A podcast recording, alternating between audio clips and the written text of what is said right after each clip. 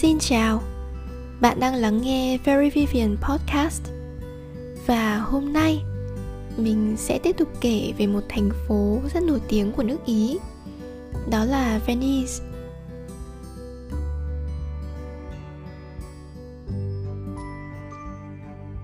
Trong số podcast trước thì mình có nói rằng là thành phố Milan Đọc theo đúng kiểu người Ý phải là Milano đúng không?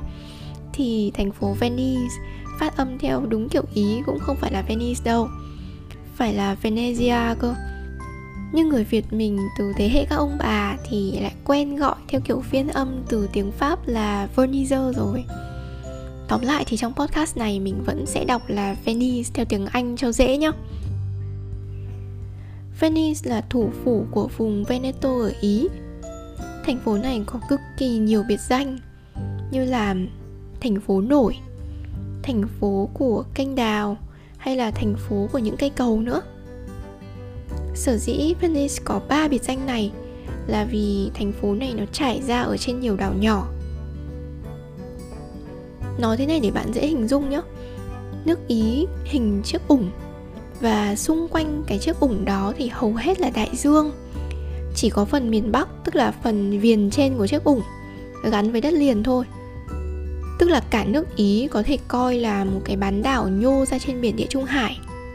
Trong đó cái phần biển bao quanh bờ đông, ngăn cách Ý với bán đảo Ban Căng thì được gọi tên riêng là biển Adriatic.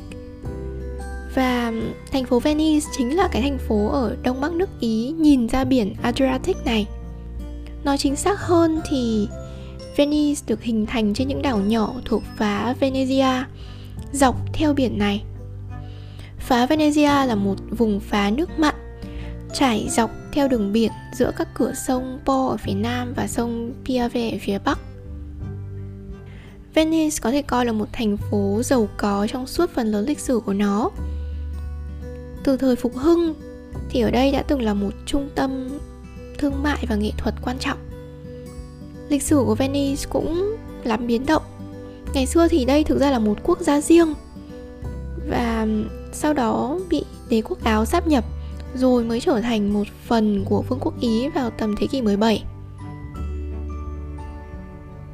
Đến nay thì Venice là một địa danh du lịch mang tính biểu tượng của nước Ý và thậm chí là còn được xếp hạng là thành phố đẹp nhất thế giới nữa. Lúc nào Venice cũng tấp nập khách du lịch.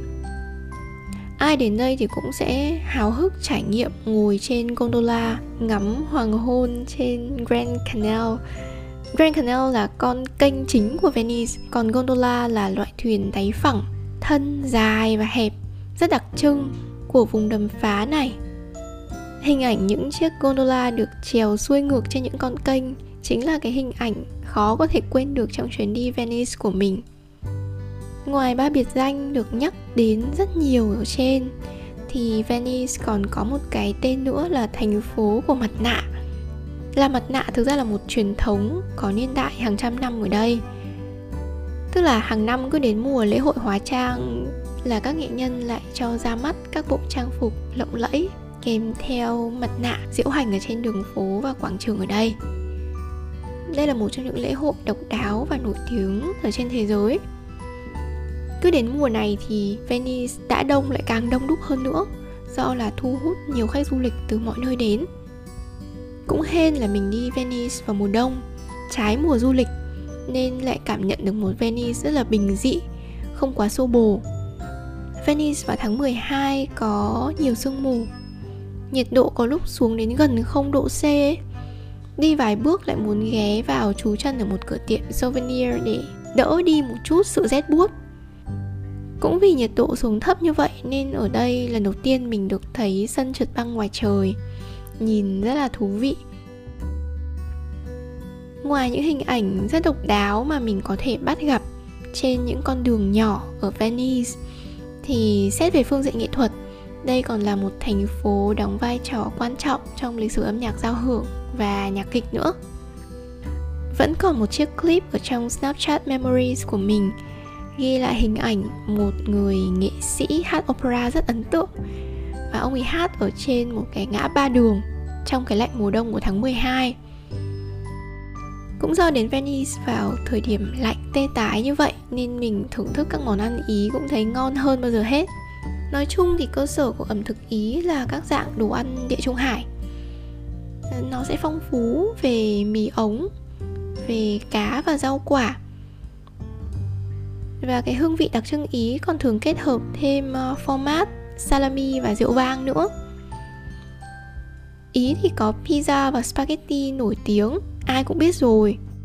Những loại cà phê nổi tiếng espresso cappuccino hay là các món tráng miệng hảo hạng như là bánh ờ, tiramisu kem gelato cũng đều là xuất phát từ ý. Mình để ý mấy món mà trong tên nó hay có âm i i o o ấy thì hầu như đều là của nước ý đấy. Trong chuyến đi ý này thì mình còn phát hiện thêm ra một món cơm ý sốt kem, tên là risotto. So sánh với món cơm hải sản paella ở Tây Ban Nha mà mình từng kể ở trong podcast tập 5 thì cái món cơm risotto này mình thấy ngậy và khó ăn hơn. Không ấn tượng lắm với cơm ý nhưng mà bánh mì ý thì lại rất xuất sắc cũng có thể vì mình là người thích ăn bánh mì nên dành thứ hạng cao hơn cho món này bánh mì ý thì được gọi chung là panini không có nhiều vị như bánh mì việt nam nhưng mà rất ngậy và ngon Nói chung là mình có thể dễ dàng tìm thấy panini ở trên các xe bán lề đường ngay trung tâm thành phố. Trong hai thành phố của nước Ý mà mình đã được ghé thăm thì mình có cảm giác Milan khoác lên mình một vẻ ngoài rất nguy nga tráng lệ. Còn Venice thì chỉ tỏa ra một vẻ đẹp bình dị của một thành phố ở trên mặt nước thôi. Người dân ở Venice cũng rất chân thành và ấm áp hai bác chủ nhà của căn Airbnb mình thuê, tuy là nói tiếng Anh không tốt, nhưng mà rất cố gắng để giao tiếp với bọn mình hướng dẫn bọn mình cách đi ra cầu vòng đá Rialto và còn chỉ cho mình góc chụp ảnh đẹp ở Piazza San Marco nữa. Piazza San Marco là một trong những cái quảng trường có thể coi là đẹp nhất châu Âu. Hai bác còn dạy mình nói mấy câu tiếng Ý phổ biến, mà đến bây giờ thì mình cũng chỉ còn nhớ mỗi chào và gracia à, là xin chào và cảm ơn thôi ngoài hai từ đó thì thu hoạch sau chuyến đi ý của mình còn là một cảm giác rất dễ chịu khi mà được mắt thấy tai nghe, sự tinh tế của kiến trúc, của nghệ thuật hàn lâm của đường phố cổ kính với những chiếc xe máy vespa trên đường. Đồng thời cũng có lúc choáng ngợp trước nền kinh tế của một trong năm đất nước sản xuất lớn nhất thế giới. Mình chưa dám nói cảm nhận tổng quan về nước Ý, vì thực ra là mình mới có cơ hội đặt chân đến miền Bắc của nước này thôi. Thưởng ngoạn hết cái đẹp của Ý thì chắc sẽ cần đến một hành trình dài để khám phá. Và mình xin khép lại podcast tuần này tại đây cảm ơn bạn đã lắng nghe và xin chào tạm biệt.